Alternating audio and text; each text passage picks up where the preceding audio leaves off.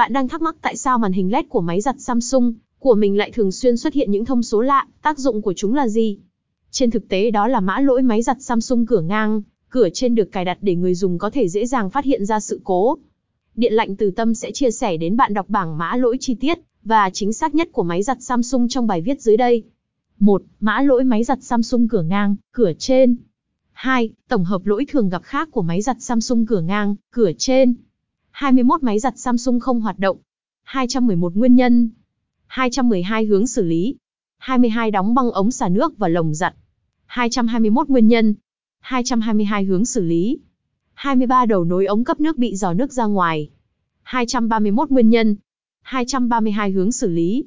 24 máy giặt Samsung có tình trạng kêu to hoặc là rung lắc khi giặt. 241 nguyên nhân. 242 hướng xử lý.